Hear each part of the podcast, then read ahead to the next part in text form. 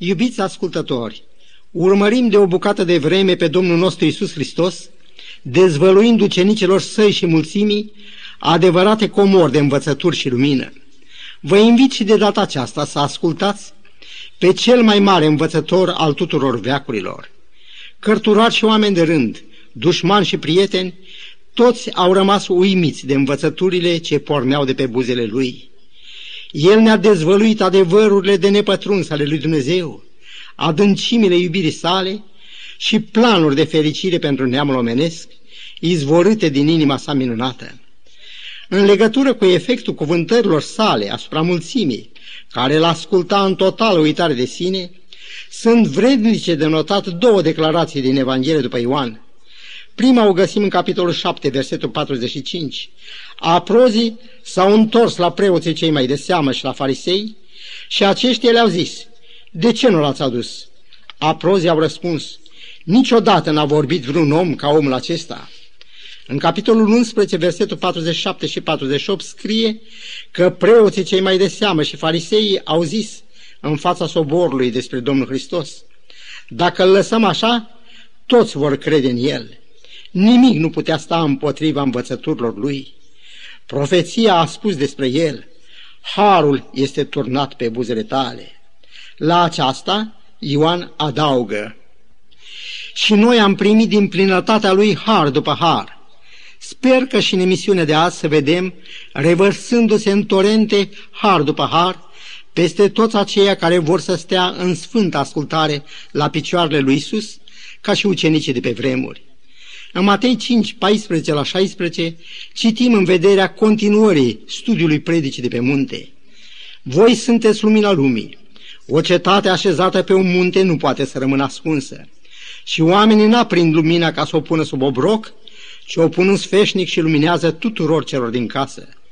Tot așa să lumineze și lumina voastră înaintea oamenilor, ca ei să vadă faptele voastre bune și să slăvească pe Tatăl vostru care este în ceruri. Domnul Hristos obișnuia să lege învățăturile sale de lucrurile din natură, așa de pildă privind soarele, care luminează și încălzește pământul, soarele care împrăștie negurile și trezește totul la viață, el a zis, Voi sunteți lumina lumii. Să nu luăm însă această declarație drept un compliment, ci să o privim ca o realitate, oricât ar fi de înfricoșătoare răspunderea.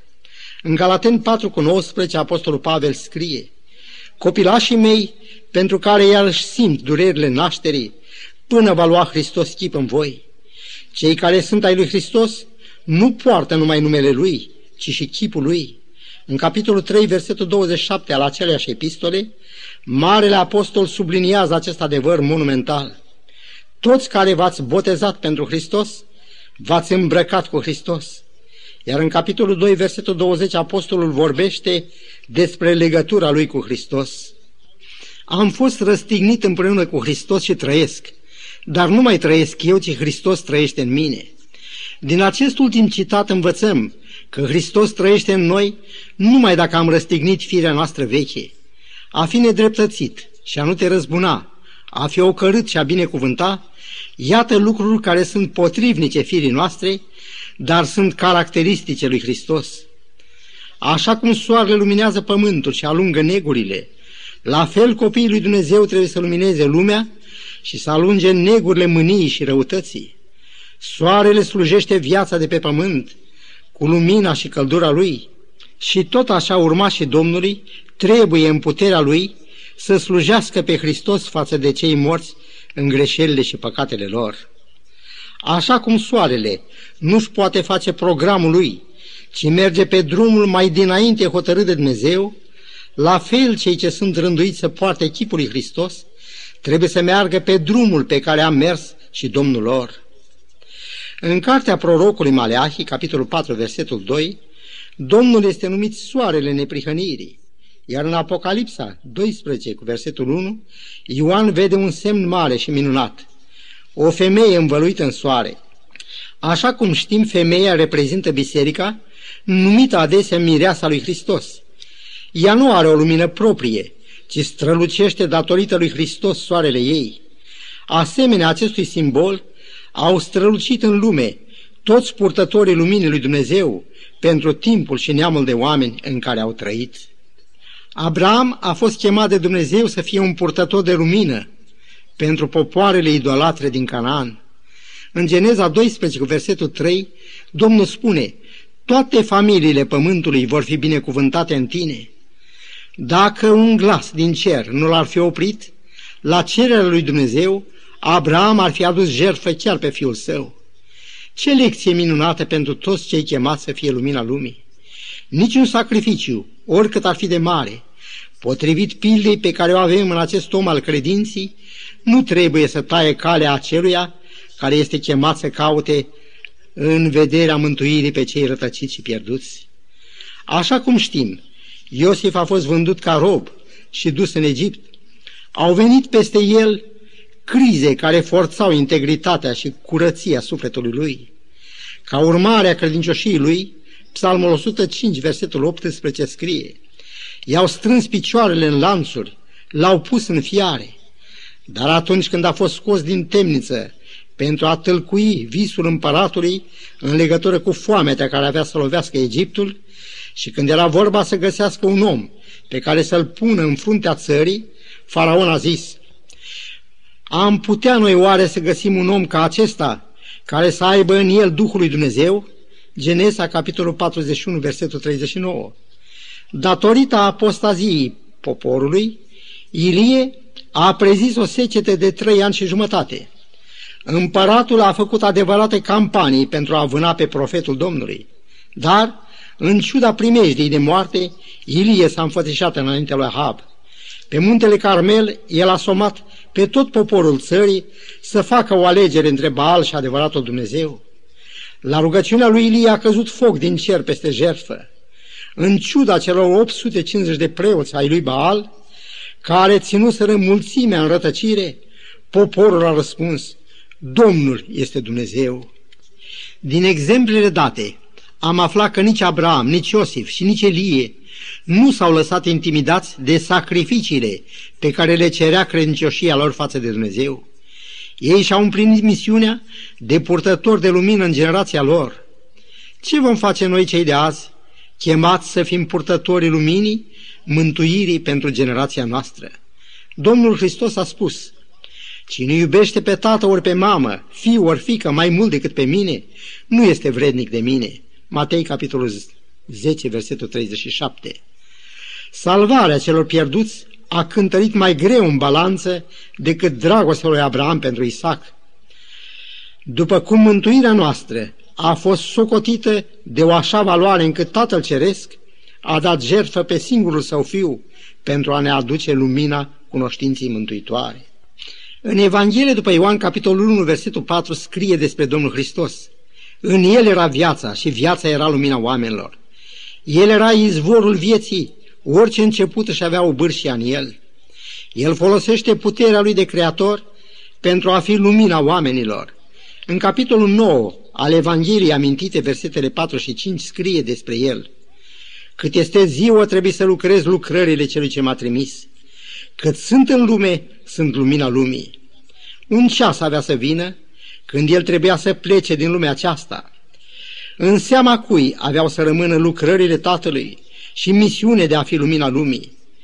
Toți cei chemați, toți cei ce cred că sunt aleși lui, trebuie să trăiască cum a trăit Isus. A te numi creștin și a nu fi lumina lumii înseamnă a întrista, a dezamăgi pe Dumnezeu și a jefui pe oameni de ceea ce El a rânduit pentru ei. Voi sunteți lumina lumii. O cetate așezată pe un munte nu poate să rămână ascunsă. Domnul Hristos nu spune, voi trebuie să fiți lumina lumii.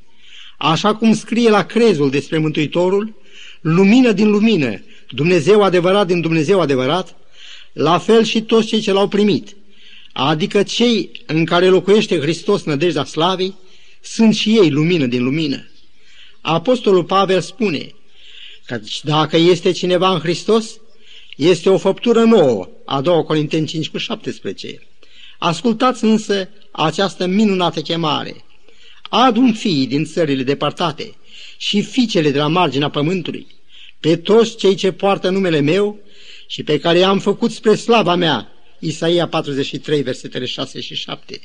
Să reținem, cei ce sunt lumina lumii sunt făpturi noi, create spre slava lui Dumnezeu. Viața și chemarea lor sunt asemuite cu o cetate așezată pe un munte care nu poate să rămână ascunsă. Ei trăiesc în văzul lumii spre slava lui Dumnezeu, cu determinarea precisă de a fi lumina ei. O cetate pe un munte nu însemnează numai un lucru care poate fi privit și deci găsit cu ușurință. O cetate e un loc unde poți găsi refugiu și siguranță. Stă scris că oamenii alergau cu grămada la Domnul și el n-a respins, nici n-a dezamăgit niciodată pe nimeni. Profetul Isaia, capitolul 53, versetul 4, spune despre el. Totuși el suferințele noastre le-a purtat și durerile noastre le-a luat asupra lui. Ce lecție minunată! Nu bazată pe simple învățături, ci pe însăși pilda vieții sale. Ce fac copiii lui de azi? Și Dumnezeu și oamenii așteaptă de la noi. Tot așa să lumineze și lumina voastră înaintea oamenilor, ca ei să vadă faptele voastre bune și să slăvească pe Tatăl vostru care este în ceruri. Iisus îi învăța și tămăduia orice boală și orice fel de neputință care era în norod. Fiul omului a venit să caute și să mântuiască ce era pierdut. Tot așa să lumineze și lumina voastră înaintea oamenilor. Așa cum știm, Mântuitorul a spus ucenicilor, Acum mă duc la cel ce m-a trimis. Dar pentru că v-am spus aceste lucruri, întristarea v-a umplut inima. Totuși vă spun adevărul, vă este de folos să mă duc. Ioan, capitolul 16, versetele 5 la 7. Împiedecat de corpul său omenesc, Iisus nu mai putea fi deodată, în locuri diferite, cu toți ucenicii lui. De aceea înțelepciunea lui a găsit cu cale să ne facă împreună lucrători cu el. Cel ce a zis lui Moise, te fac Dumnezeu pentru faraon, a spus și ucenicilor săi, voi sunteți lumina lumii. În puterea Duhului Sfânt, Sfinții trebuie să fie continuatorii lucrării Mântuitorului nostru. Ce cinste, dar și ce răspundere, să lucrăm în numele Lui și în puterea Lui.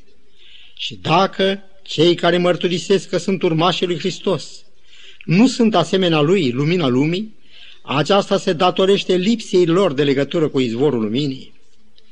În 1 Petru, capitolul 1, versetul 11, apostolul vorbește despre Duhul lui Hristos care era în proroci. Atunci când Isaia, în capitolul 60, versetul 1, a spus, Scoală-te, luminează-te, că slava Domnului răsare peste tine, precizează în versetul 3, Neamuri vor umbla în lumina ta. Conduși de Duhul Sfânt, copiii lui Dumnezeu au fost în toate timpurile o lumină. Anania, Mișael și Azaria, refuzând să se închine chipului de aur înălțat de împăratul Nebucadnețar, au fost aruncați în cuptorul aprins. În capitolul 3, versetul 24 al cărții lui Daniel, scrie că împăratul s-a înspăimântat și a zis fetnicilor săi, N-am aruncat noi în mijlocul focului trei oameni legați? Ei bine, a zis el, eu văd patru oameni, umblând slobozi în mijlocul focului și nevătămați. Și chipul celui de al patrulea seamănă ca al unui fiu de Dumnezei. Desigur, cel care a făgăduit că este cu noi în toate zilele a fost cu cei trei tineri în cuptorul de foc. Tot așa să lumineze și lumina voastră, pentru ca oamenii să vadă faptele voastre bune. Domnul spunea, dacă m-au prigonit pe mine, și pe voi vă vor prigoni. Dacă au păzit cuvântul meu, și pe al vostru vor păzi. Ioan, capitolul 15, versetul 20. Așa cum am amintit acum o săptămână, că a fi sarea pământului cere prezența noastră între oameni. Sarea își exercită puterea numai dacă se cheltuiește pe sine, pentru a se face una cu lucrurile pe care vrea să le salveze de la stricăciune. Copiii lui Dumnezeu au înțeles foarte bine că a fi lumina lumii înseamnă a trăi în mijlocul oamenilor și nu în izolare, de teama persecuției. Și cine poate socoti numărul acelor eroice lumini care s-au consumat în ruguri aprinse sau au fost stinse pe eșafot? Aș vrea să revenim asupra unui pasaj din studiul nostru de azi, pe care doar l-am enunțat.